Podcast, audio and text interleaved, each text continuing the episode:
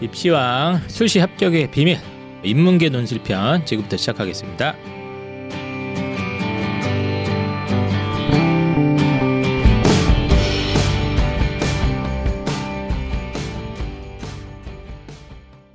안녕하세요. 입시왕 한희쌤이고요. 저희가 지금 2024 학년도 대입에서 어, 성공을 하신 학생들 그리고 이제 여러 선생님들을 갖다가 모셔서 인터뷰를 하는 시간을 차례대로 갖고 있고요.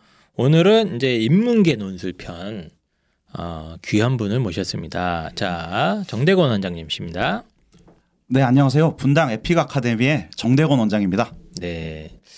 그 오늘은 뭐 어디 뭐 결혼식 갔다 오셨어요? 이렇게 아, 오늘 불러주셔서 좀 꾸미고 왔습니다. 아 예. 아니 저희가 이제 빨리 빨리, 빨리 좀 이제 진행을 하려고 했는데 이게 학생이 네네. 굉장히 많이 튕겼다고 애들이 아니요 그렇지 않습니다. 애들 막 안 나온다고 아유, 기쁜. 마음으로. 어, 그래서 이제 아 그래서 이제 막 그 돈을 올렸지. 야 출연료 출연료 가고 아니에요. 예, 하더니 이제 냅다 어 그걸 물고 나타나신 학생분이 여기 옆에 계십니다. 이따가 조금 이따가 자- 자기 소개는 좀 어, 부탁드리도록 하겠습니다. 그래서 오늘은 에픽 논술 어, 아카데미의 정대건 원장님과 그 제자분께서 어, 논술 합격을 이렇게 했다. 네. 아, 이런 얘기를 하기 위해서 이 자리에 모셨습니다. 그때 저희 그 지난주에 자연계 논술편. 그 아 그분인데 부원장님 됐더라고. 아 예 맞습니다. 아, 그래요? 부원 부원장님이시죠? 어, 이게 네. 다 승진을 해가지고 사람들이 그 막 되게 좀 자랑을 좀 하시더라고요. 어, 좀 이렇게 예. 잘 됐다. 네. 예, 뭐 인문계는 어떻습니까 지금? 아 네. 인문계도 올해 뭐 매년 그렇듯이 네. 뭐 좋은 실적을 거뒀습니다. 네. 네.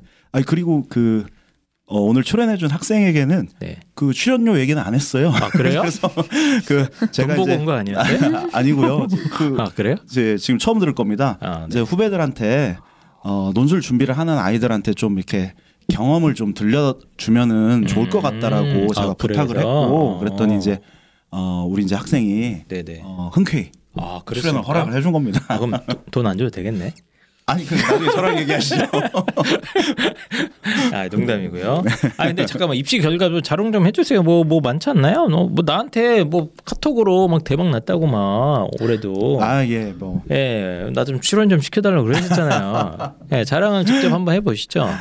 예 분당 이제 에픽 아카데미 같은 경우는 네, 어, 지금 현재 전국에서 가장 규모가 큰 논술 학원이 되었습니다. 예, 진짜입니다. 근데. 네. 그리고 작년에는 제가 어저께 이제 현수막을 만들었어요. 합격자 현수막. 그래서 어, 몇명 합격했는지를 조사를 했는데 네네. 어, 총 350명 합격자가 나왔고 그 중에서 이제 논술 합격자가 300명 정도가 나왔습니다. 300명이라고? 네. 아, 근데 약간 중복이 있겠네요, 일단은. 예, 중복. 카운트는 그러니까 보통 한 학생이 두 개를 붙은 경우에도 또 논술은 네. 중복이 많진 않은데 내가 알기로는. 인문 논술은 적은 편이에요. 그러니까요. 네. 그렇게 많진 않은데 그러면. 그래서 어, 그 중에서 이제 재반 학생들은 한 70명 정도 합격자가 있고요. 네. 그래서 학원 전체적으로 어, 좋은 실적을 거뒀습니다. 어, 300명이면 뻥치는 거 아니에요? 아유 저희는 너무 많은데? 여기 학생이 더 잘할 거예요. 그 합격증이랑 네. 다 그 아? 받은 학생만 카운트를 하고 어. 저희 학원에 오시면은 입구에 그 비치를 해놓고 있습니다. 네네네. 네. 아니 뭐 그거 뻥치는 거 많으니까 사실은. 그럴 수도 있죠. 네.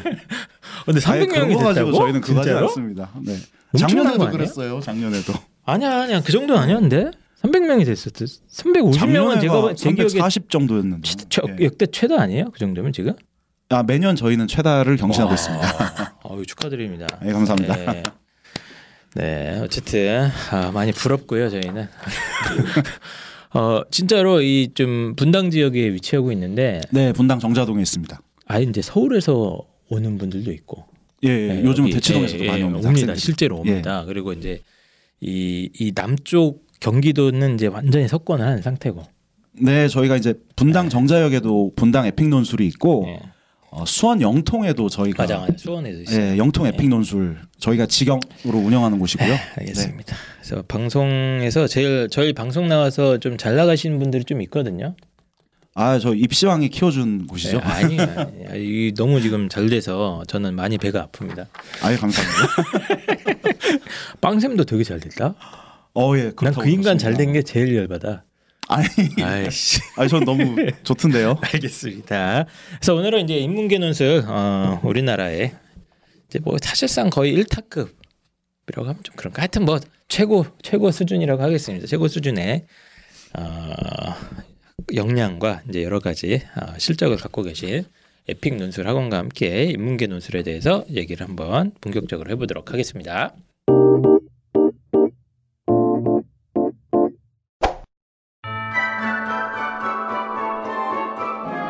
엄마 수학 선생님 너무 싫어 빨리 과외 선생님 바꿔달라고 아유 공부도 안 하는 놈이 벌써 선생님만 몇 분째요. 자 14년 전통의 어, 국내 최고의 화상과외 전문 기업 라파에듀입니다. 라파에듀 어, 최근에 어, 프리미엄 과외 서비스를 출시했습니다. 프리미엄 과외 서비스. 어, 이 과외 선생님 구하는 게 정말 하늘의 별따기 아니겠습니까? 맞습니다. 구하는 것도 힘들고 네. 그분하고 오랫동안 가는 것도 더 힘듭니다 아 맞습니다. 그래서 내 아이를 정확하게 이해해주고 우리 아이한테 맞는 정확한 뭐 숙제라든가 과제라든가 이걸 콕콕 찍은 다음에 우리 아이들이 또 공부하기 싫어하지 않습니까? 이렇게 잘 구슬려가지고 예, 물가에 이렇게 당겨서 물을 먹여야 되는 이런 어려운 과제를 해야 되기 때문에 과외라는 작업이 정말 힘든데 이 좋은 과외 선생님 찾기가 하늘의 별 따기에다가 심지어 너무 비쌉니다. 그래서 라파 에듀가 만들었습니다. 라파 에듀에 그 14년 동안 어, 과외 수업을 하면서 이 서바이벌 서바이벌이죠. 어, 살아남은 최고의 1타 선생님들이 이제 명품 과외 서비스를 특별하게 아, 제공을 하고 되었습니다. 그래서 저희 방송에도 나왔던 김용천 선생님이라던가 이정관 선생님 이런 분들은 이 과외를 받을 수가 없대요. 예, 그 정상적인 방법을 받을 수가 없을 정도로 대기가 많이 걸려 있는데 이 명품 과외 서비스를 활용을 하시면 최고의 어떤 과외 고수들의 맞춤형 과외를 갖다가 이렇게 콕콕콕 집어서 받을 수 있는 그런 서비스가 되겠습니다. 자, 라파에듀 명품 과외 프리미엄 과외 서비스 지금 시작을 했으니까요. 저희 네이버 입시한 카페에 자세한 내용 좀 올려드리도록 하겠습니다. 어, 과외 선생님 자- 구하기 정말 힘들고 뭐 대학생 선생님도 괜찮지만 더 더 경력 있는 검증된 선생님을 원하신다면 라파에듀의 프리미엄 과외 서비스 많은 이용 부탁드립니다.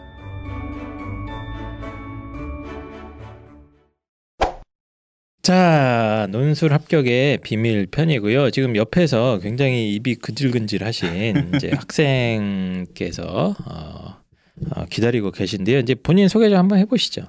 네, 안녕하세요. 저 성균관대 경영 논술 전형으로 합격한 염정원이라고 합니다. 아우 반갑습니다. 예. 염정원 학생이고요.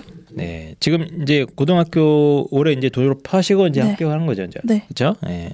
그리고 저희가 이제 좀 그 공공 성격의 방송이라서 저희가 확인을 좀 해야 되거든요. 예, 혹시 뭐 학교 폭력이나 아 가해자인지 뭐 이런 거 있습니까? 이거 네. 큰일 납니다. 저희 방송 문 네네네. 닫아야 돼요. 아, 전혀 네, 아니고요. 솔직하게 얘기해 주세요. 있으면 네. 빨리 얘기해 주세요. 예. 전혀 아니, 그런 거 없으시죠? 우리 정원 인상을 보세요. 어디가? 네. 알겠습니다. 그러면 자그 일반 고등학교를 제가 나온 걸로 알고 네. 있고 분당 지역에 뭐 대략적인 뭐 내신이나 이런 거 공개 가능합니까? 네. 근데 되게 네. 저희 학교가 서현 그 분당 쪽 일반고 중에서는 내신 따기가 좀 어려운 그렇죠. 편에 속하는 빡빡하죠. 뭐. 그래서 1학년 때는 정말 처참했고요. 5점 초 어. 중반대 음, 공부를 안 한 건 아니고 네네. 하긴 했는데 요령 같은 게 좀 많이 부족했죠. 제대로 된 음. 공부를 고등학교 올라와서 했거든요. 네. 그리고 2학년 때 이제 3점 후반대까지. 와 많이 올라갔네 그래도. 네. 네. 그 학교가 내신 올리기가 원래 이게 쉽진 않은데. 네. 네. 어. 분당에 있는 과학 중점 학교고요. 아, 그러니까요. 예. 예, 무지하게 힘들죠. 근데 또. 이제 또 2학년 올라가면 그 정시로 돌리는 애들이 조금 생겨요. 아. 그래서 그거에다가 플러스 올린 것도 더해져서 음. 좀 올랐고 그렇게 해서 3학년이 됐는데 제가 선택 과목이 화작이랑 네. 그 생윤 윤사를 했는데 3학년 선택 과목을 언매랑 사문을 하게 된 거예요. 네.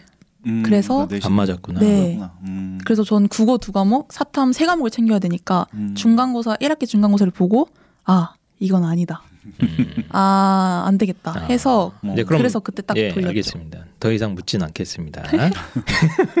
아 근데 잠깐만 1학년 때 5등급이었으면 사실은 그래도 뭐 중학교 때 시절 좀 궁금한데 네, 중학교 때 아, 좀 공부를 못하는 친구들이 좀 학교였어요. 많았나요, 친구들이? 아니 그렇다기보다는 지역 관리 같은 거 하신 거예요? 아, 제가요? 네. 전혀 네, 아니었고 그런 거 아니고.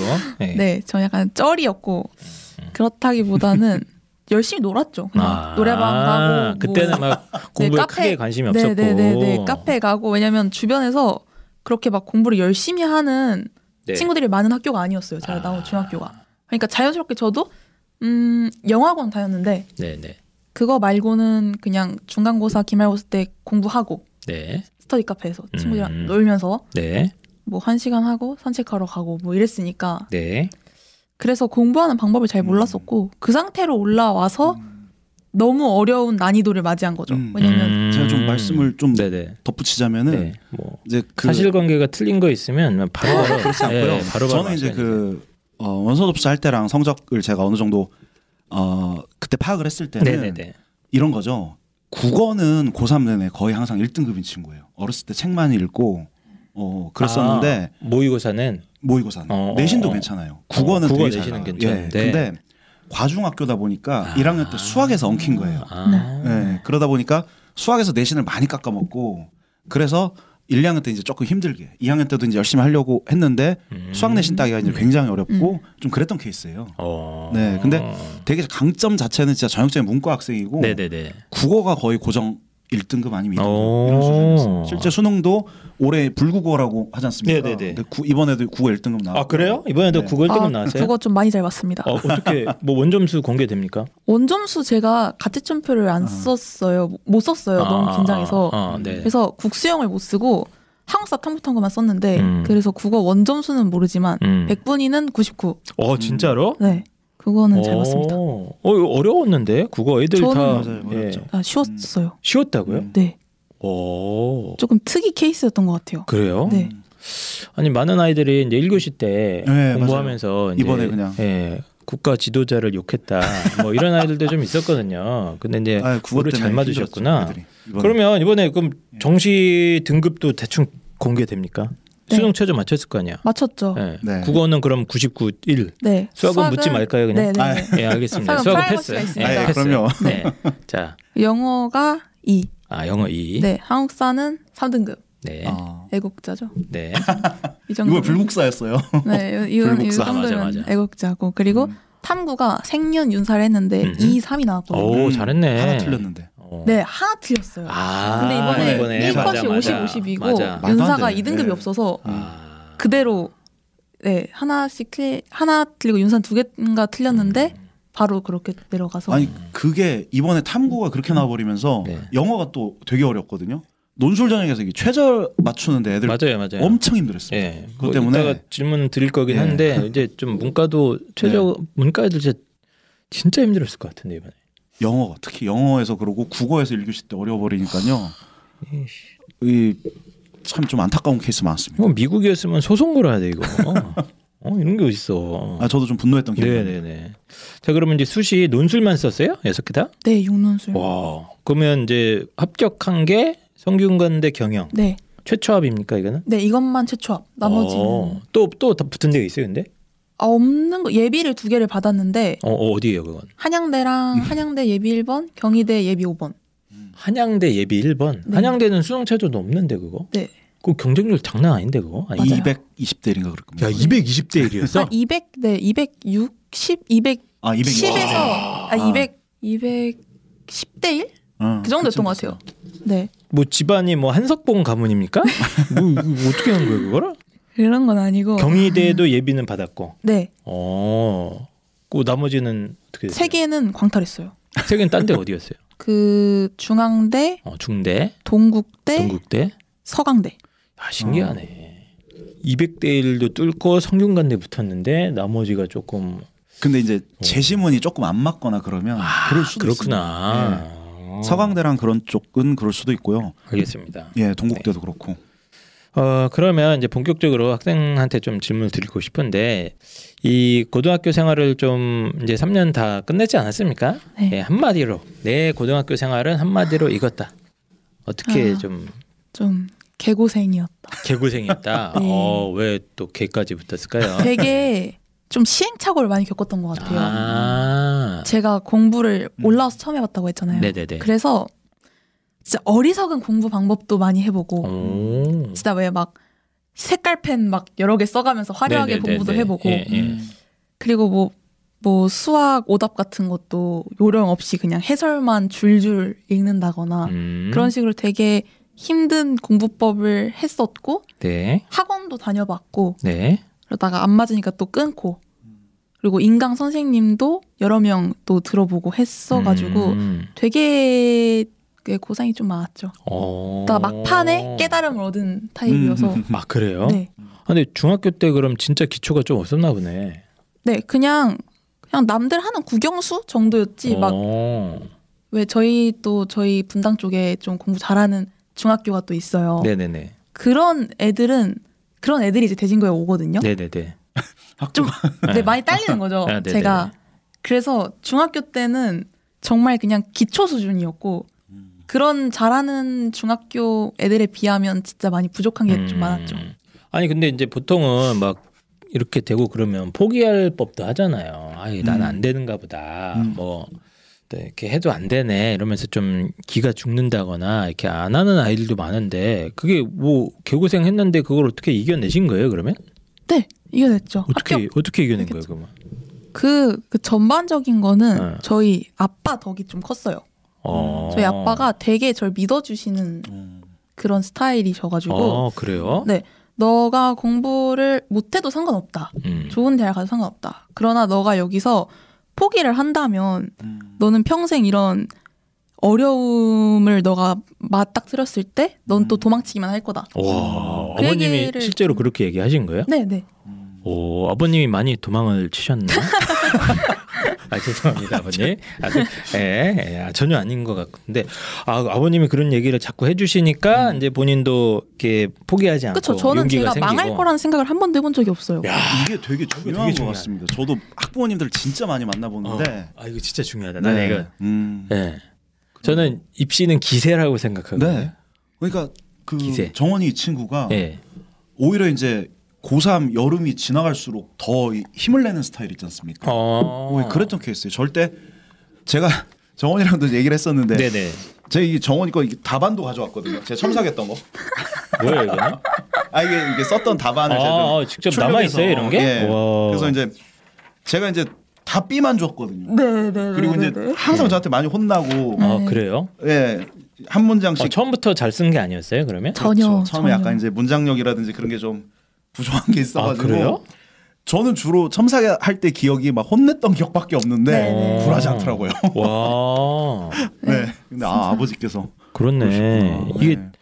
보통은 아이들이 막 내신이 좀 안 좋고 그러면 진짜 네. 막 포기까지 음. 하고 막 애들이 설렁설렁 하는 애들 많잖아요. 기본적으로 주눅이 들어있는 경우가 아, 많아요. 주눅도 많이 예. 들고. 음. 어, 그래서 끝까지 아버님의 말씀을 떠올리면서 포기하지 음. 않았다. 어, 훌륭하시네. 어. 그럼 고1 때부터 성적이 안 좋았으니까 그냥 좀 정시 생각이 있었겠네요. 고1 때는 네. 진짜 아무 생각 없었어요. 아무 생각. 왜냐면 일단 아, 네. 눈앞에 예, 예. 아, 네네. 눈앞에 닥친 시험을 해결해야 된다는 생각이 음. 있었고 물론 저희 학교에 그런 애가 있었거든요. 그 고1 1학기 첫 중간고사를 보고 자퇴를 한 어, 음, 음, 어, 음. 그럴 수 있죠. 어. 너무 이제 자기랑 어. 아 난 이미 망했다. 약간 네네. 이랬던 어. 그런 애들이 좀 많긴 했는데 어. 저는 막 특별히 아 난 이제부터 정시다 이런 거는 어. 고3 올라가서 음. 정한 스타일이었어요. 아 그래요? 네. 그럼 논술은 언제 이걸 해야겠다 이런 생각을 한 거예요? 논술. 논술은 그 저희 반에 그 에픽 다니는 친구들이 몇 명 있었거든요. 그래서 그 친구들이 논술 공부하는 거를 보면서 아 나도 다녀야 되나? 라는 생각을 한 5, 6월 쯤부터 음. 해서 7월 첫째 주에 첫 수업을 들었습니다. 음. 어 잠깐만 논술을 고등학교 3학년 여름에 처음 했다고? 네, 그죠. 어 진짜로요? 네. 꽤 늦게 하신 거 네. 아닐까 이 정도면? 일찍 한 건 아니잖아요. 엄청 늦게 한. 편이죠. 그렇죠. 어, 그러니까 정리해 보면 아무 생각 없이 살다가 음, 고3 때 아무래도 아니, 정신과 하다가 아, 논술도 해봐야 되다 하다가 여름 방에 처음 들어온 깊은 거네. 거죠. 맞잖아요. 아 그럼 본격 시작 자체를 7월에 했다고? 네. 보통 뭐 논술 막 그 반대하는 사람들도 있잖아요. 어차피 너 안 된다. 어? 오, 네가 전혀. 무슨 논술이냐. 음. 전혀 없었고요. 없었어요. 어, 네. 어. 왜, 어, 그런가요? 반대하는 사람을, 예, 조금 분위기 달라졌습니다. 아, 그래요? 요즘은, 예. 아니 학교는 좀 반대한다는 애들 사람들도 많다고 하던데 선생님들이. 이제 학교마다 조금씩 분위기가 다르기는 한데요. 음. 제가 한 작년부터 느낀 것은 옛날에는 뭐 인문논술 막 로또다 이런 분위기가 좀 강했다면 그렇죠, 그렇죠. 한 작년쯤부터는 정식 시험의 하나로 좀 인정해주는 그런 느낌을 많이 받았습니다. 음. 준비하면 얼마든지 할 수 있다. 음. 어, 이런 생각을 어, 좀 그런 인식이 많이 퍼져 있습니다. 어, 그 실제 인식은 그렇고요. 그 인식은 이제 본인이 퍼뜨린 거 아닙니까? 아, 당, 아, 그게 아니고요. 아. 열심히 노력해서 얼마든지 공략할 수 있는 시험이다라는 걸 어, 에픽이 증명을 계속 하고 있는 거죠. 어, 알겠습니다. 그러면 그럼 수능 준비는 본격적으로 고3 때 했겠네. 아, 고2 겨울 방학쯤부터 했겠네요, 그냥. 그, 이게 네. 고2, 그러니까 고2 끝나고 이제 네. 넘어가는 겨울방학부터 네. 시작은 했으나 네. 지금 생각을 해보면 음흠. 공부하는 척을 열심히 한 거죠. 어, 그냥 매일매일 보니까 독서실? 가고 어. 매일매일 독서실 가고 그냥 계속 앉아 있었고 인강 보고 책 펴놓고 음. 근데 이게 공부가 아니잖아요 사실 이렇게 했다고 공부를 어, 그게 했다고 공부 할 수는 아니야? 없는 것 같은데 그러니까 독서실 가서 그 앉아 있고 인강 보면 되는 거 아닙니까? 앉아만 있는 거예요 음, 보기만 하는 거예요 선생님이 말씀하시는 거예요 그냥 응, 어 응, 우와 열심히 얘기하네 응. 근데, 근데 왜 뭐? 절대 이게 내게 될 수 없단 말이에요 아 그걸 깨달았어요? 그걸 네 어. 깨달았죠 결국 깨달아야 공부를 또 하게 되니까 어, 그럼 어떻게 어떻게 음. 했어요 이제 그 다음부터 깨달은 다음에? 깨달은 다음부터요? 깨달은 다음부터는 그새 지문, 새 음. 책, 음. 음. 아예 선생님의 필기나 그런 거에 도움 없이 네. 제가 직접 문제를 많이 풀었던 것 같아요. 그 아. 연습을 많이 했어요. 특히 국어가 그러니까 이제 해설 강의나 이런 거 들으면 아 저렇게 저렇게 하면 되겠구나 하고 이제 그냥 넘어가는 애들도 많은데 그럼 똑같은 문제를 그냥 새 책을 다시 사? 그 뜻이에요 지금? 아니요, 새 책을 다시 사는 게 아니라 아, 아. 제가 풀고 나서 듣는 거죠. 음, 아 먼저 푼다. 네. 아. 근데 이제 그리고 인강이 없는 그냥 왜 일반 사설 교재 같은 네네네. 것도 있잖아요. 그런 거는 이제 일단 풀고 음, 직접 오답을 하고. 음. 근데 이 시간이 진짜 중요한 것 같아요. 선생님이 해설해 주시는 것보다 오. 내가 왜 틀렸는지를 찾는 거. 음. 그러니까 저는 이제 그 정원 학생의 어떤 이게 대략적인 고3 모의고사 성적대를 알고 있는 사람 입장에서 네네네. 많은 학부모님들이 어, 실제 수능 때 성적이 떨어져요. 라는 말 진짜 많이 하시거든요. 뭐 근데 떨어지잖아. 정원이는 올랐어요. 올라서 국어도 1등급 맞고 네네. 나머지 과목도 괜찮게 나와 더 나왔단 떨어, 말이에요. 떨어질 수가 없었던 거 아닌가요? 아 전혀 아니고요. 아 죄송합니다. 전혀 아니고 네, 죄송합니다. 방금 그 이 말. 속에 답이 있는 것 같아요. 자기가 진짜 해보고 싶어서 음. 스스로 그렇게 찾아가지고 하기 시작하면은 어, 여름 이후부터도 맞아요. 얼마든지 이게 가능하거든요. 음. 그래서 뭐 좀 그런 점이 저는 좀 느껴지네요. 아니 그 아이들이 이제 보통 수능 공부 처음 시작할 때는 뭐. 보통 고2 겨울 방학 때 이제 본격적으로 처음 하잖아요. 그렇죠. 학생부에 네. 시달리다가 그러니까 이제 보통은 이렇게 하거든. 뭐 winter 가. 음, 음, 뭐뭐 네. 뭐 관리형 독서실 가. 그래서 네. 아침부터 이제 인강 틀어놔. 어, 숙제해. 예, 그 쳇바퀴 돌잖아요. 예. 예. 근데 이제 그것도 아예 공부가 아닌 건 아닌데, 거죠. 어, 그렇죠. 네. 공부가 아닌 건 아니겠지만, 네. 그건 그냥 시작 단계인 거고, 음. 그걸 내 걸로 만들기 위해서 막 나름대로 이제 계속 방법을 연구한 거네요, 스스로. 그죠. 막 문제집을 먼저 풀어보기도 하고 네. 막 이렇게. 어, 알겠습니다. 그러니까 논술 수업 들을 때도 제가 되게 기억에 남았던 게요. 네. 아까 이제 차로 같이 이동을 했어요. 그러면서도 논술 수업 때 했던 지문들을 거의 다 기억하고 있더라고요. 그만큼 이제 학생이 복습을 열심히 했다는 거거든요. 그리고 저한테 이 첨삭 받을 때도 항상 질문할 내용을 정리해 왔던 게 전 되게 인상적이었어요. 첨삭 시간이 음. 한 10분 남짓으로 길지 않은 시간을 본인은 이제 효율적으로 이용을 하고 싶었던 거예요. 그러니까 와. 이 질문거리를 다 이렇게 적어오는 거예요.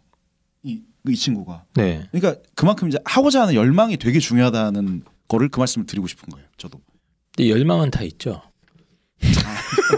어, 좋아요. 열망은 다 있지. 근데 그건 것 같아. 이분이 네. 좀 이게 특이한 음. 분이네. 보니까 얘기 다 나누다 보니까 음. 그 원래 좀 생활력이 강한가? 아니 지금 고3 학생이 아 죄송합니다.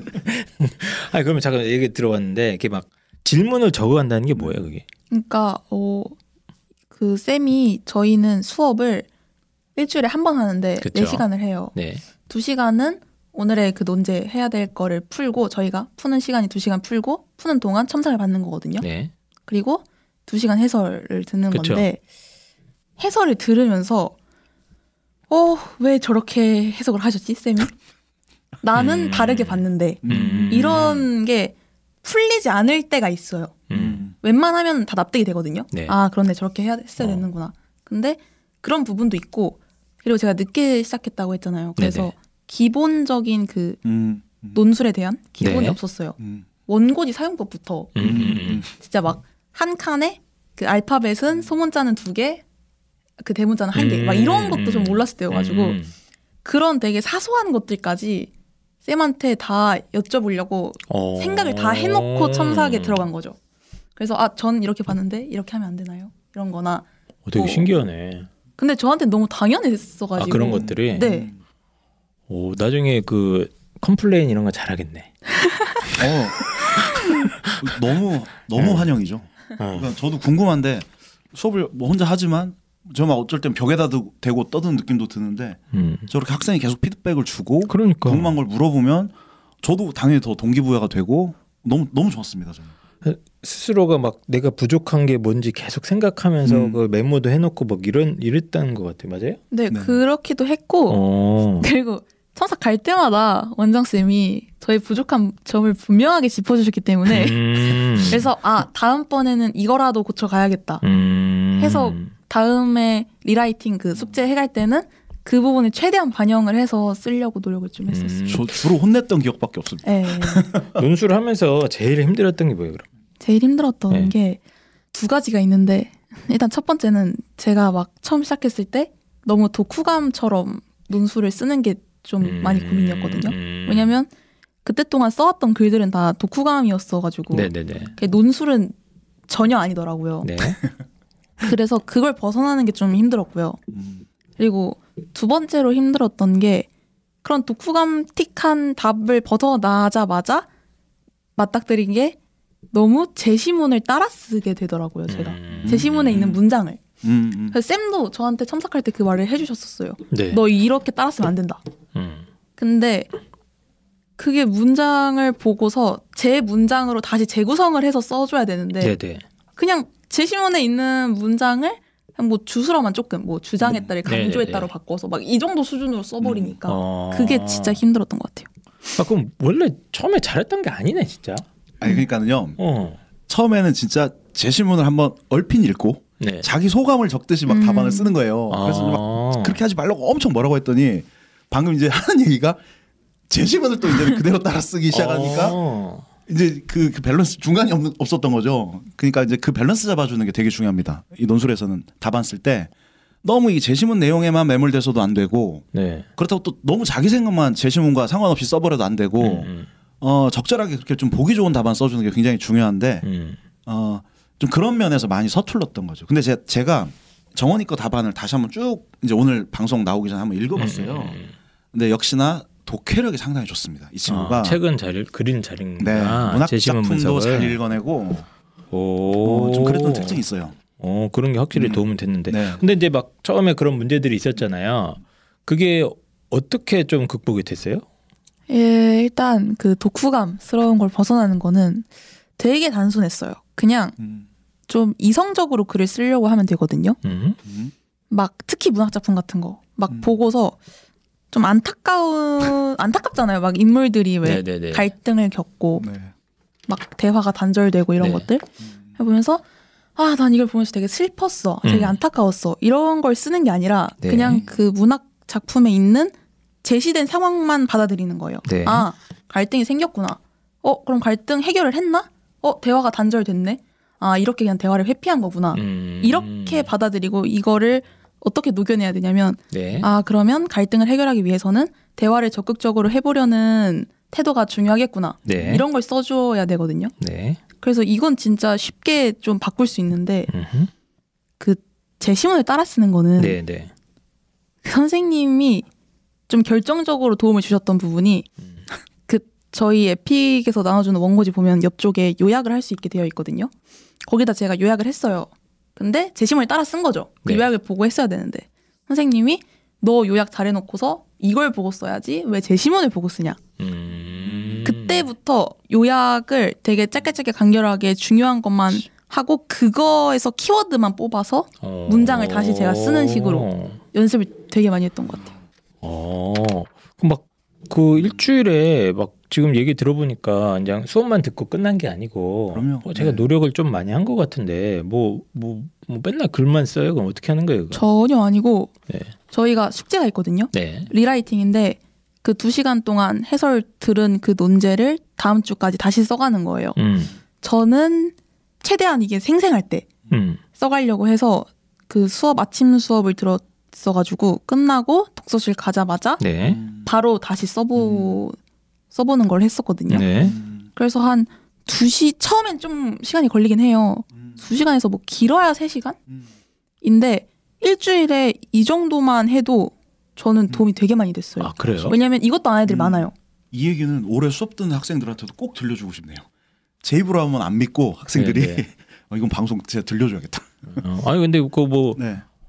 어, 한 번 다 들었고 네. 어, 저거 다 아는 건데 뭐 그것도 또 씁니까 팔 아프게 이럴 수도 있잖아요. 아니죠. 그 과정은 정말 중요한 과정이고요. 네. 이게 지금 그 한 명의 합격생이 나오기까지 정말 여러 선생님들 손을 많이 타요. 이거 음. 실기랑 비슷한 거여가지고 아. 학생들이 쓴 글을 다 하나씩 봐줘야 되기 때문에 네. 뭐 저도 그렇고 저희 첨삭 선생님들도 그렇고 뭐 다른 대학 지원할 때 가르쳤던 선생님들도 그렇고 어 좀 그런 게 모여가지고 어떤 좋은 답안이 나오는 것 같습니다. 음. 진짜 선생님 손을 많이 타는 거예요. 아 근데 이제 막 네. 리라이팅 이런 거를 뭐 네. 그, 나는 그게 왜 효과가 있나 싶은 거예요. 다 들었잖아. 강의를 들었어요. 네. 그래서 어 저렇게 쓰면 되네. 음. 그럼 뭐또 써? 그건 아는데. 이 실제 써보는 건 굉장히 다르니까. 아 그래요? 문장 하나를 자기 힘으로 만들어 보는 게 이 자기가 아는 거랑은 또 완전 별개의 문제여가지고 아. 그 연습이 정말 중요합니다. 어. 그럼 이제 그거 리라이팅 하면서 내가 그때 욕 먹었던 거, 네, 그렇죠. 어, 막생 떠올리면서 아씨, 그때 아씨 하면서 이제 고쳐 쓰려고 하고. 네. 아. 알겠습니다. 그럼 언제쯤 딱 됐을 때 7월에 했으니까 언제쯤 야 내가 괜찮네 이런 생각 든 게 언제예요? 그게 10월 중후반? 거의 막판이네 그럼? 네. 완전. 막판이었고 응. 제가 생생하게 기억하는 날이 있어요. 왜요? 이걸 선생님께도 말씀을 드렸는데 경희대 세미파이널 마지막 수업 날 음. 제가 막 그 정규반이랑 특강 이렇게 왔다 갔다 하느냐고 그 일정이 안 맞아서 쌤한테 3주 만에 첨삭을 받았던 날이었거든요.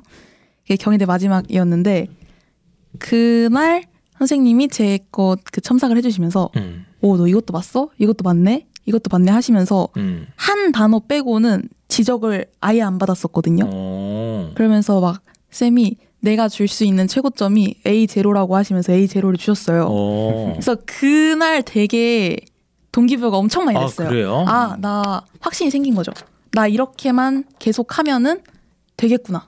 맨날 삐 삐뿌러스 받다가. 네. 어. 네, 네, 네, 네. 그때 그냥 그 다 준 거 아니에요? 그 아니, 한저달 그건 전이라고? 정말 냉정하게 냉정하게 줍니다. 다시 봐도 이거 이렇게 줄수 아, 있다. 그래요? 예, 이렇게. 근데 그게 단기간에 그 글솜씨가 이게 느 그렇게 느나? 3, 4개월 만에? 저도 그때 진짜 좀 신기하네. 이제 놀랐었죠. 많이 성장했다 이 친구가. 오. 네, 그런 느낌이 딱 들어요. 첨삭을 하다 보면 음. 이게 열심히 한다는 느낌이 딱 들거든요. 아, 답안에서. 계속 자기 예, 문제점을 고민을 많이 하니까 계속 고치고 막 하는 거야. 이게, 말과 글이다 보니까. 다, 다 드러나거든요. 다. 아, 어, 신기하네.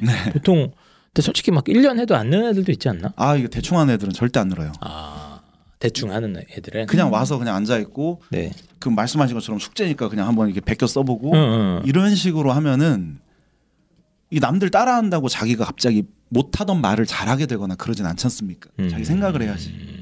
그런 거라고 생각합니다. 본인이 어쨌든 3, 4개월 동안 이렇게 이제 좀 실력이 올라갔잖아요. 네. 그 중에 제일 내가 논술 공부법 제일 효과적인 거, 혹은 내가 이건 진짜 강력하게 추천한다, 뭐 이런 거 있습니까? 일단 기본적인 거는 그 숙제를 일단 빼먹진 않아야 되고 음흠. 음? 전 당연했거든요. 음. 그리고 상식적으로도 당연한데 네. 첨삭 쌤이 저한테 정기반 마지막 날에 그 선생 원장 쌤반 첨삭 쌤이었는데 네. 그 학생들 5, 60명 중에서 음. 어, 이 마, 정기반 마지막 날까지 리라이팅을 해온 음, 애가 음. 10% 정도였다. 아, 그리고 그렇게 안 하는구나. 제가 그날 A를 받았는데 A를 받은 애는 다섯 명 정도밖에 안 됐다라고 음. 하셨거든요. 그러니까 이렇게 꾸준히 하게 되면 하면은 확실히 느는 것 같고 어. 그리고 글을 쓸 때 그 예시 답안을 주세요 선생님이 네네네. 처음 완전 처음에 시작할 때는 예시 답안을 최대한 참고하는 게 좋거든요. 네. 음. 왜냐면 나는 아직 논술 형식의 글을 써본 적이 없기 때문에 네. 아 이런 표현을 써야 되는구나 이렇게 음. 문장을 끝맺어야 하는구나 이거를 배웠고 어느 정도 아 문장은 내가 좀 쓴다 싶으면 음. 절대 예시담을 보면 안 돼요. 그렇지. 오로지 처음부터 끝까지 그 빈 원고지를 내가 다 채우는 연습을 많이 했거든요. 음. 그럴 때 확 오르는 것 같아요. 이 시다반을 주면 이제 애들이 이렇게 보면서 이렇게 쓰는데 네. 음. 아, 나중에 좀 연습되면 이거 덮고 네, 그냥 풀로 네가 난 써봐라 그냥 네. 싹 다. 네가 제시문 분석도 다시 하면서 이렇게. 그렇죠. 어 합격할 만하지 않습니까? 말도 잘하고. 역시 논술이 그렇구나. 아니 이게 논술이 이제 특히 네. 인문계 논술은 네. 약간 이거 어떻게 공부해야 되냐 이게 정말 아. 실력이 올라가냐 네, 이게 네, 약간 네. 의심이 있지 않습니까? 그렇죠. 어, 이거 다 네. 사기꾼 아니냐 뭐뭐 음. 어, 뭐 이런 게 있는데 이게 꾸준한 연습과 트레이닝을 통해서 이렇게 이렇게 보는 게 눈에 보이는구나 이게. 그렇죠. 네. 어. 그럼 이렇게 하면 진짜 안 된다. 어? 그... 내 친구도 이렇게 했다 다 망했다. 뭐 이런 거 있습니까? 아, 내 친구의 사례는 없는데요. 네. 원장 쌤 수업을 들으면 정말 가끔 되게 못 쓴 답안을 보여주세요 예시로 음, 음. 너네 이거 보이니 이렇게 하면 안 된다 근데 네. 이게 되게 효과적이거든요 약간 충격 요법으로 네네네. 그래서 그런 음. 글들을 보시면 딱 느낌이 오실 거예요 아 이렇게 쓰면 안 되는구나라는 게 어. 그리고 어 필사 같은 게 네네. 원장 쌤이 초반에는 추천을 좀 해주시거든요 네. 그 저한테는 도움이 안 됐던 이유가 뭐냐면 저는 일단 시간이 없기도 했고 네. 졸렸어요 필사를 하면 음, 음. 남의 음, 글을 따라 음, 적는 거잖아요. 네. 졸려가지고 한 번 해보고 아 이건 내 방법이 아니다. 음. 그래서 안 했거든요. 음. 그러니까 결국은 자기한테 맞는 방법을 좀 여러 개를 시도를 해보고 어. 아닌 건 확실히 버리고 음. 그렇네. 맞으면 그거를 계속 가지고 가야 되는 것 같아요. 아니 제가 볼게 요즘 막 공부 좀 잘하는 애들 얘기 들어보면 네. 뭐 그 소위 말하는 그 메타인지 뭐 이런 거 있잖아. 아, 네네. 예, 그래서 음. 자기가 좀 부족하거나 네. 예, 이런 빨라요. 부분을 네. 빨리빨리 캐치를 해서 네. 예, 그걸 좀 막 바꾸려고 어. 방법도 찾아보고 이런 애들이 확실히 공부를 좀 효율적으로 하는구나 이런 생각이 많이 드는데 네. 네. 이분이 좀 대표적인 그 사례네. 네. 예, 그걸 논술에 탁 해갖고 이제 시키는 거 여러 쪽 하다가 이건 안 맞아지니까 이거 네. 중심으로 하고 이거 생각을 계속 많이 하셨나 봐요. 진짜 많이 했죠. 어. 혹시 주변에 친구들도 아까 뭐 같이 했다고 했잖아요. 네 친구들 걔네들 어떻게 됐어요? 모르겠어요. 아니 이게 친구들끼리 좀 물어보는 게 신뢰예요. 네. 아, 그렇게. 학원에서 선생님이 물어볼 수는 있지만 아, 그래도 뭐 친구들이니까. 뭐. 아, 근데 같은 그- 학교에서 잘 된 친구들 꽤 있죠. 네 근데 그것도 예. 그렇고 음, 그 정규반은 다 같이 듣는데 네네. 파이널 기간에 아, 들어가면 찢어지니까? 학교별로 다 다르게 들어가지고 네. 그게 좀 해서 모르는 게 많죠. 아, 알겠습니다. 말씀해 주셨는데 올해 수능이 좀 많이 어려웠잖아요. 네, 네, 그래서 이제 네. 다행히 이제 정원 학생은 막 국어 일 찍고 막 이렇게 음. 해서 살아남았는데 네. 전체적으로 좀 분위기가 어땠어요 지금? 인문계 논술 막 폭망했던 것 같은데 막 곡소리 예. 났거든요 수만이 어, 예. 막 이런데 그 재작년에가 엄청 불수능이지 않았습니까? 음, 2년 전이요. 음, 국어 뭐 그때 성균관대가 아니 아니 중앙대가요. 제가 찾아왔는데 그 논술 경쟁률이 실질 그러니까 최저를 맞춘 비율이 10%였어요. 와. 100대 1인 학과가 미디어 커뮤니케이션 120대 1이 네네 10, 11대 1까지 떨어지고요. 네. 어 근데 그때만큼은 아니었던 것 같고 음흠. 작년보다는 어려웠던 건 확실하고요. 음, 그래서 음.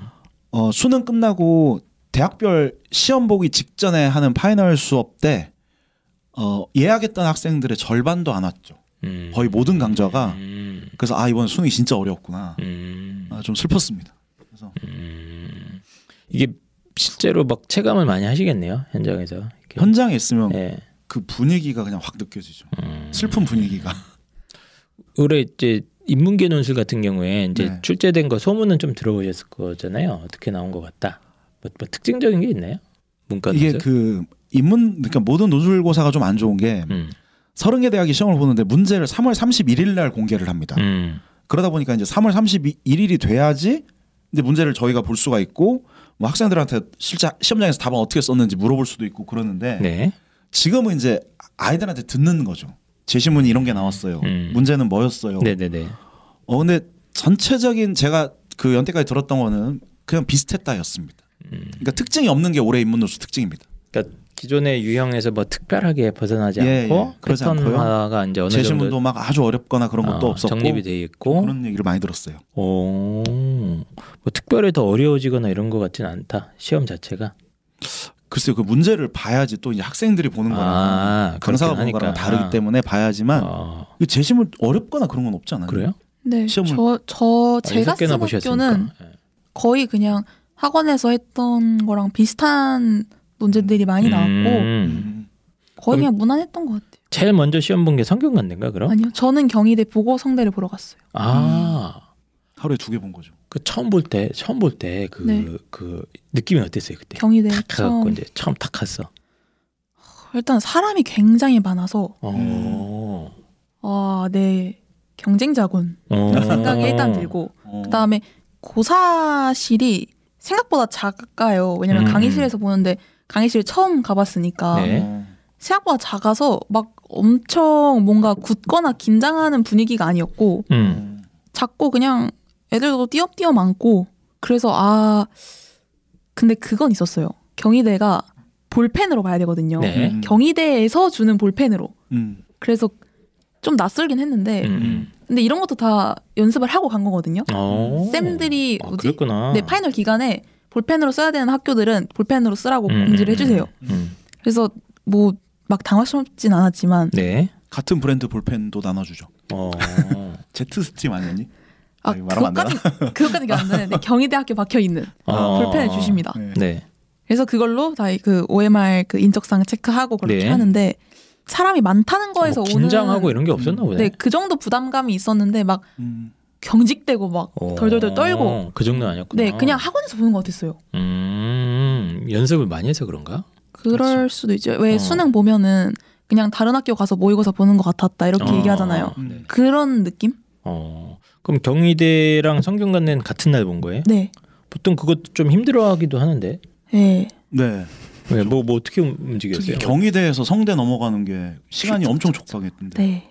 퀵 그러니까 퀵으로 갔나? 이런 것도 학부모님들이 진짜 질문 많이 네, 하시거든요. 이게 또 어떻게 되냐 그날. 좀 정원이가 조금 더 구체적으로 아. 얘기해줘도 좋을 것 같아. 경희대 시험 보고 어떻게 이동을 했는지. 그날 일단 저는 저 아빠 차로 이동을 했는데 음. 그 도로 옆에 보면은 음. 가방을 맨 학생들이 오토바이를 음. 타고 갑니다. 네네네. 그게 이제 킥으로 가는 애들이고 네네네. 저는 차를 타고 갔는데 어. 차에서 김밥을 먹으면서 어. 왜냐면 시간이 점심을 중간에 음. 멈출 시간이 음. 없어가지고 음.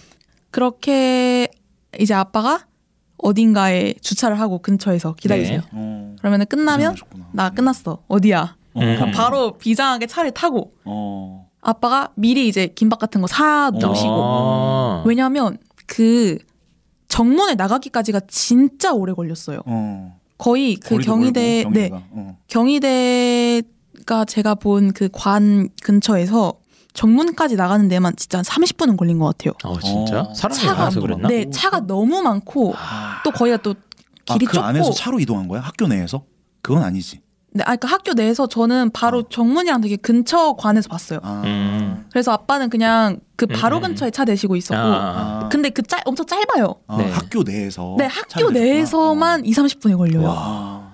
그래서 그렇게 어, 뭐, 해서 못, 못 가는 거 아니야? 아 성균관대까지? 진짜 촉박했는데 어. 어.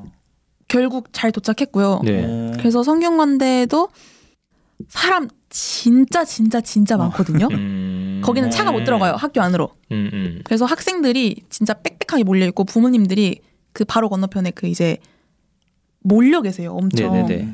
그리고 아빠는 그 근처에 서울대병원 있잖아요. 네네. 거기다가 주차를 하시고 저를 기다리셨거든요. 어. 왜냐하면 전부 차예요. 전부 어, 차고 그러니까. 전부 부모님들로 음. 차 있고 시간도 엄청 많이 지체돼가지고 음.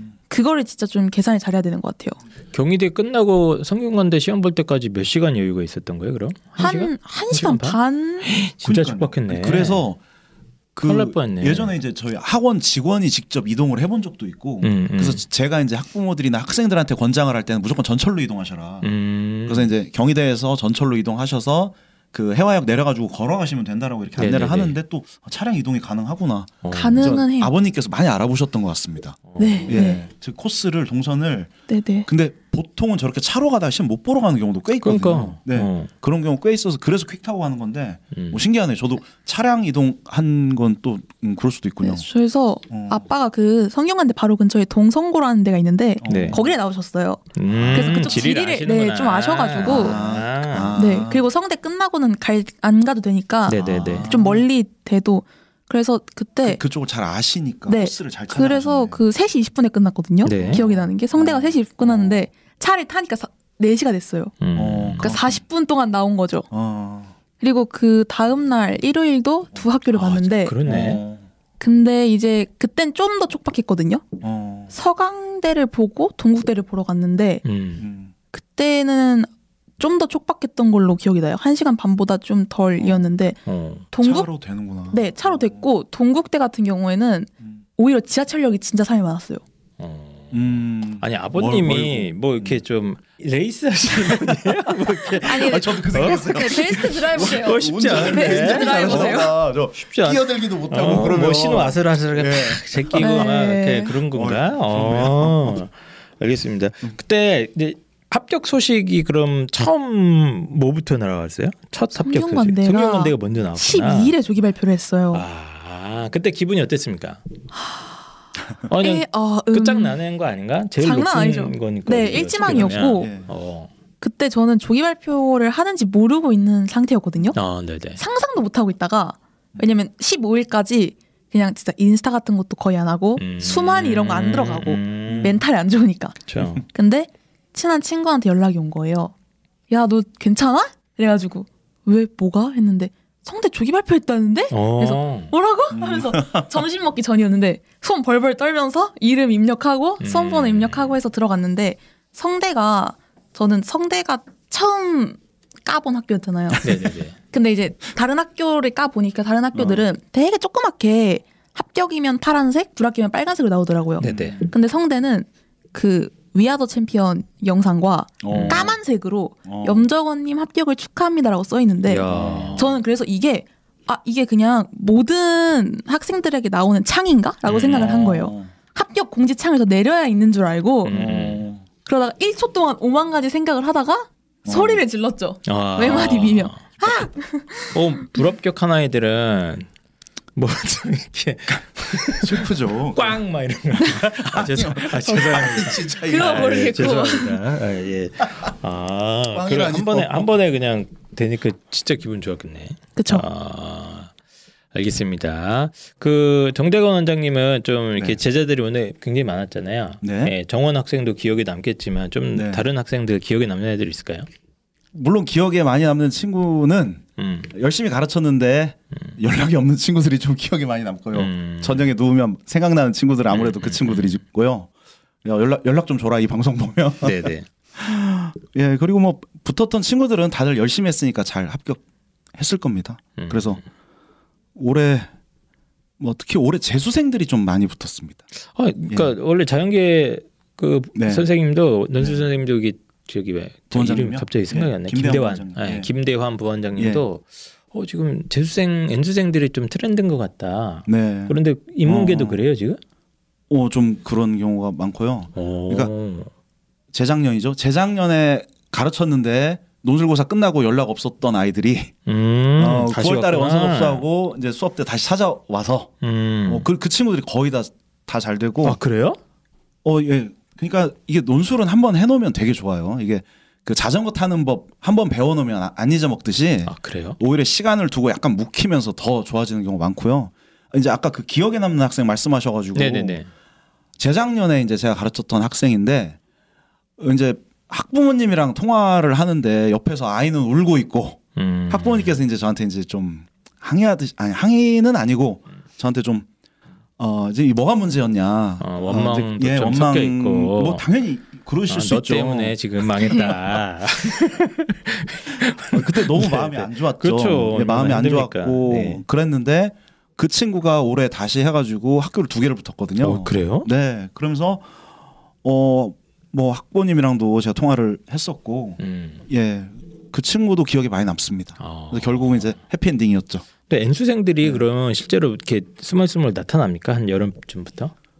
한 재작년부터 N수생 비중이 논술 준비한 학생들 되게 많이 늘었습니다. 아 그래? 예, 거의 학원 전체에 대학생 반을 하나 따로 만들자라는 지금 논의가 있을 정도로 어, 그 정도예요? 네 대학생들 되게 많습니다 지금. 오. 이렇게 막 준비를 엄청 하는 건 아니잖아. 또 네. 수능 체제만 맞춰도 되는 학교도 있고 하니까 그런 식으로 그게 이제 생각하나? 이제 뭐 반수를 하더라도 네. 수능을 이게 뭐 수시로는 다시 하기 좀 어려우니까 네네네. 정시를 챙겨야 되는데 이제 전 과목 챙기는 게 부담스러워서 음. 우는 경우가 많잖아요. 음. 그러니까는 이제 어, 성공 사례들이 있구나. N수생도 논술로 이렇게 가는. 그렇죠. 오히려 어. 논술에 좀 더 집중할 수 있는 여건도 되고 어, 어, 좀 그런 점 있습니다. 알겠습니다. 뭐 재수할 거예요? 어 아니요. 너무 너무 만족스러운데요. 아니죠? 지금. 예, 알겠습니다. 2025 올해도 이제 논술 대학들 많이 있잖아요. 올해 더 늘어나는 것 같은데 요즘 올해 또 또 뭐 생겼나? 아, 예, 조금 고려대 들었지 않습니까? 아 고대랑 네, 뭐, 한- 고대. 뭐 생겼던 것 같은데 기억에 상명대 생겼나? 올해인가? 예, 예. 올해 생기지 않았어요 아, 저 그- 상명대? 내 기억이 잘안 예. 나서. 약술령으로 이제 예, 예, 막, 생겼어요. 막 생기고 있어. 그래서 저도 이제 아 논술이 다시 좀 네. 어, 부활이 되는가 이런 생각 을 많이 하고 있거든요. 네. 올해 이제 처음 음. 논술 준비를 하는 인문계 논술 준비하는 아이들한테 좀 네. 이건 꼭 해야 된다. 뭐 중요한 건 이런 거다. 이런 거 뭐 좀 강조하실 거 있을까요? 문과 학생들 요즘은 또 자연계 학생들도 꽤 많이 합니다. 음. 자연계가 인문 논술을 준비하는 경우도 꽤 아, 있고요. 그래요? 그리고 이제 그 사회 과목 연관성이 상당히 높아요, 논술이. 음. 그러니까 논술 30개 대학이 이제 논술 문제가 싹 있지 않습니까? 네. 그 제시문들을 싹 뜯어 보면은 이 전체 제시문의 50%가 1학년 때 배웠던 통합사회에서 나옵니다. 아 그래? 예. 그다음에 나머지가 사회문화, 생활과윤리 순서거든요. 음. 그러니까 제시문이 교과 제시문이 거의 대부분이기 때문에 사회 과목에 좀 자신이 있고 그 다음에 이제 국어도 본인이 이제 되게 좋아하고 네. 어, 그런 친구들이라면은 어, 주저 없이 논술을 좀 그리고 논술은 인문 논술은 가급적이면 좀 빨리 시작하는 게 좋습니다. 이분은 7월에 했는데 됐는데 왜 또 빨리 해요? 열심히 열심히 했죠. 그리고 이제 그 다른 이제 올해 네. 성대 에 합격한 학생들 한번 제가 네. 네. 모여서 같이 밥을 한번 식사를 한 적이 있는데 네. 어 주로 다 12월에 나머지 친구들 음, 음, 음. 그랬었죠. 음. 하여튼 이게 근데 정원이는 되게 열심히 한 겁니다. 예, 글 쓰는 거고 하니까 예. 좀 저도 이왕 할 거면 좀 빨리 하는 게 맞다고는 봐요. 특히 인문계. 예. 예, 이왕 할 거. 그게 약간 정석적으로 가는 거예요. 예. 물론 이제 그 그리고 또 한 가지 첨언을 드리자면 어좀 어렸을 때 독서 논술이라든지 음. 좀 본인이 책을 많이 읽었고 그런 경험이 있는 친구들은 분명히 논술을 할 때 도움이 됩니다. 표현력에서 많이 달라요. 어. 그 친구들이 어렸을 때 좀 많이 써본 친구들이 그렇구나. 당연히 유리합니다. 알겠습니다. 정원 학생 그러면 뭐 어렸을 때 책을 진짜 많이 읽었나 보네. 네, 좀 많이 읽었고 어. 그럼 중학교 때 왜 그렇게 된 거예요, 그러면? 공부를 안 하는 게 아니고요. 아, 죄송, 날라리 생활하진 않았고요. 아, 죄송합니다. 예. 어, 그런 게 확실히 도움이 됐고 본인도 이제 스스로 부족한 점을 계속 찾아서 방법도 네. 바꿔보고 이렇게 했고 아니 국어 100분이 99%가 어, 딱 대단한. 보여주잖아요. 예. 그러니까 그러니까 국어 능력이 좋은 친구들이에요. 음. 독해를 잘한 음, 잘하더라고요. 독해가 탄탄하고 독해가 좋아야 돼요. 기본적으로 논술. 네, 알겠습니다. 그 염정원 학생 이제 그 앞으로 본인의 뭐 꿈이나 뭐 진로 계획이나 뭐 이런, 이런 거 있어요? 음 네이버에 입사하고 싶다는 생각을 하긴 했었. 네이버? 네, 왜 왜 갑자기 네이버를 가요? 음. 그냥 정말 고딩 때 음. 음. 아이들 사이에서 이제 아이들 사이에서만 유행한 건 아닐 텐데 네카라쿠베 당토라는 이제 막 스타트업 이게 이제 어. 네이버, 카카오, 아. 라인, 어. 쿠팡, 배민, 음. 당근마켓, 어. 토스 어. 이것들이 약간 이제 스타트업이고 좀 전망이 좋다. 약간 이런 그런 것들이 있었거든요. 네네. 어. 거기서 첫 번째인 네이버 어. 판교에서 네이버 건물을 보거든요. 어, 그쵸, 그쵸. 네. 혹시 네이버 인사 담당관님 이 방송 보시는 분이지? 네. 아니 지금 보니까 근데 그 회사 입장에서도 네. 이런 사람이 약간 좋아할 상이야. 당연하죠. 어. 네. 그러니까 보통 이제 회사원들 뽑아놓으면 이제 좀 다 이제 갈 생각이에요, 그냥. 딴 생각 하시는 분도 예. 좀 있고 네. 뭐다 그렇진 않겠습니다만 그런데 이제 이분은 이제 계속 네. 이제 이제 생각을 하는 거 아니에요. 아, 네. 내가 이런 걸 부족하니까 네. 내가 이런 걸 채워야겠다. 안 뽑을 이유가 없는데. 어, 적극적으로 이렇게 하는 게 네. 이제 좀 체화된 분이라 네. 어 저는 어쨌든 굉장히 물론 더 멋있는 일을 예, 인재다. 정원이가 하겠지만 예 음, 그렇게 생각을 합니다. 네. 어쨌든 네이버 취직되시면 어, 연락, 한 번만 주시고 우리 논술 준비하려고 하는 이제 아이들이 좀 있을 거예요. 이 아이들한테 마지막으로 합격자로서 아, 한마디만 해주신다면 학원 논술 학원 같은 게 100% 자기 의지로 시작하는 사람이 많을 거라고 생각하지 않거든요. 네. 부모님이나 선생님의 권유로 보통 학원에 많이 다닌다고 알고 있는데 네. 근데 그렇게 시작을 했어도 좀 간절함이 필요하다고 생각해요. 음, 그러니까 저처럼 그냥 제 발로 논술학원에 들어간 경우는 이미 좀 간절함이 있는 경우지만 그러지 않고 그냥 어쩌다가 공부를 시작하게 됐어도 좀 간절함을 갖고 공부를 하면은 음, 되게 음, 추진력이 있다고 해야 될까요? 네네. 왜냐면은 뭐라도 더 배우고 싶고 음, 음, 뭐라도 내가 더 한 한 문제라도 더 맞아야겠고 네네. 음, 이런 마음에서 차이가 좀 크다고 생각해요. 어, 음. 그런 마음가짐을 갖지 않는 친구와는 음. 그래서 하기 싫을 수도 있고 아니면은 내가 앉는다고 생각해서 포기하고 싶은 사람도 되게 점점 갈 시간이 갈수록 네네네. 되게 많을 텐데 그러면은 공부 방법을 바꿔보시는 걸 추천을 하고 일단은 어, 왜냐면 너무 공부 방법이 안 맞아서 성적이 안 오르는 경우도 되게 많거든요. 네네네. 그렇게 해보고 혹은 나의 마음이 좀 비루하진 않았나 음, 음, 복잡하게 생각할 필요는 없지만 네네네. 그래도 여러 방면으로 다양하게 생각을 하면서 공부를 했으면 좋겠어요. 어, 그냥 아 그냥 다니라고 했으니까 다녀야지 이거보다는 네네네. 구체적으로 목표를 좀 잡는 게 음. 도움이 많이 됐던 것 같아요. 음, 알겠습니다. 어쨌든 어, 간절하게 맞습니다. 예, 자신을 네, 채찍질하면서 막 중요해요. 이렇게 열심히 노력한 자는 역시 다르다 이런 걸 좀 확실히 느끼네요. 네, 네. 예, 물론 이제 다들 간절하긴 한데 예, 그거 막 방법을 찾으려고 막 이렇게 하는 게 좀 적극성이 떨어진 애들도 사실 있거든. 음, 좀 수동적인 아이들도 네. 있고, 예. 그래서 앞으로 입시하실 때좀 아, 아이들 스스로가 좀 깨달으면 진짜 좋을 것 같은데 네. 예, 이렇게 좀 간절하게 방법을 찾아다니고 네. 이런 아이들이 어, 더 많아졌으면 좋겠다 이런 생각을 한번 해봤습니다. 뭐 원장님도 마지막으로 하시고 네. 싶은 말씀 있어요? 어, 아니 방금 간절함이라는 말을 듣고 나니까 저도 음, 방금 음. 생각이 났는데 혹시 그 대표님 기억하실지 모르겠지만 6, 7년 전에 유튜브가 아니라 입시형 팟캐스트 때 똑같이 지금 정원이랑 마찬가지로 성균관대 경영학과에 합격했던 학생이 같이 나왔던 적이 있어요. 아, 기억납니다. 네.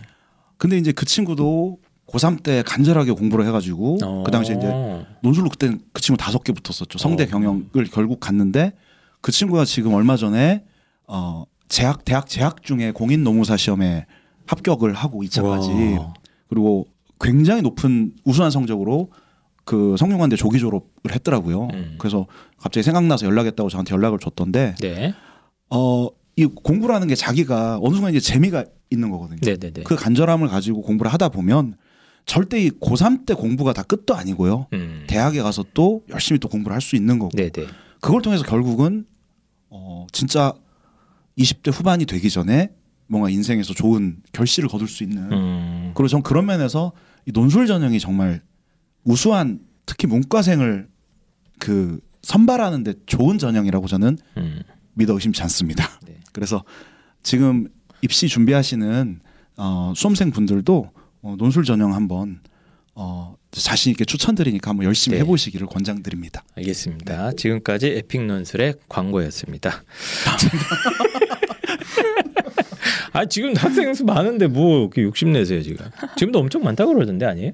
그게 그게 중요하다고 저는 생각하지 않습니다. 아 알겠습니다. 네. 아 근데 저는 지금 네. 뭐그 5등급제 넘어가기 전에 이제 마지막 거의 마지막 입시잖아요. 지금 약간 과도기지 그렇죠. 않습니까? 네네. 2028 대입 네. 들어가기 전에 그리고 아이들이 굉장히 많은 아이들인데 학생부로 승부가 안 나는 애들이 많아요 너무.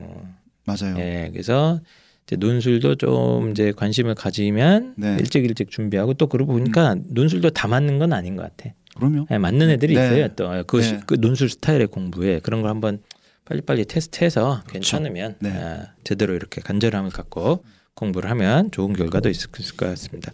자 그러면 저희 어, 저 염정원 학생 그리고 정대건 원장님과 같이 함께한 어, 인문계 논술 합격의 비밀 어, 이것으로 너무 마치도록 하고요.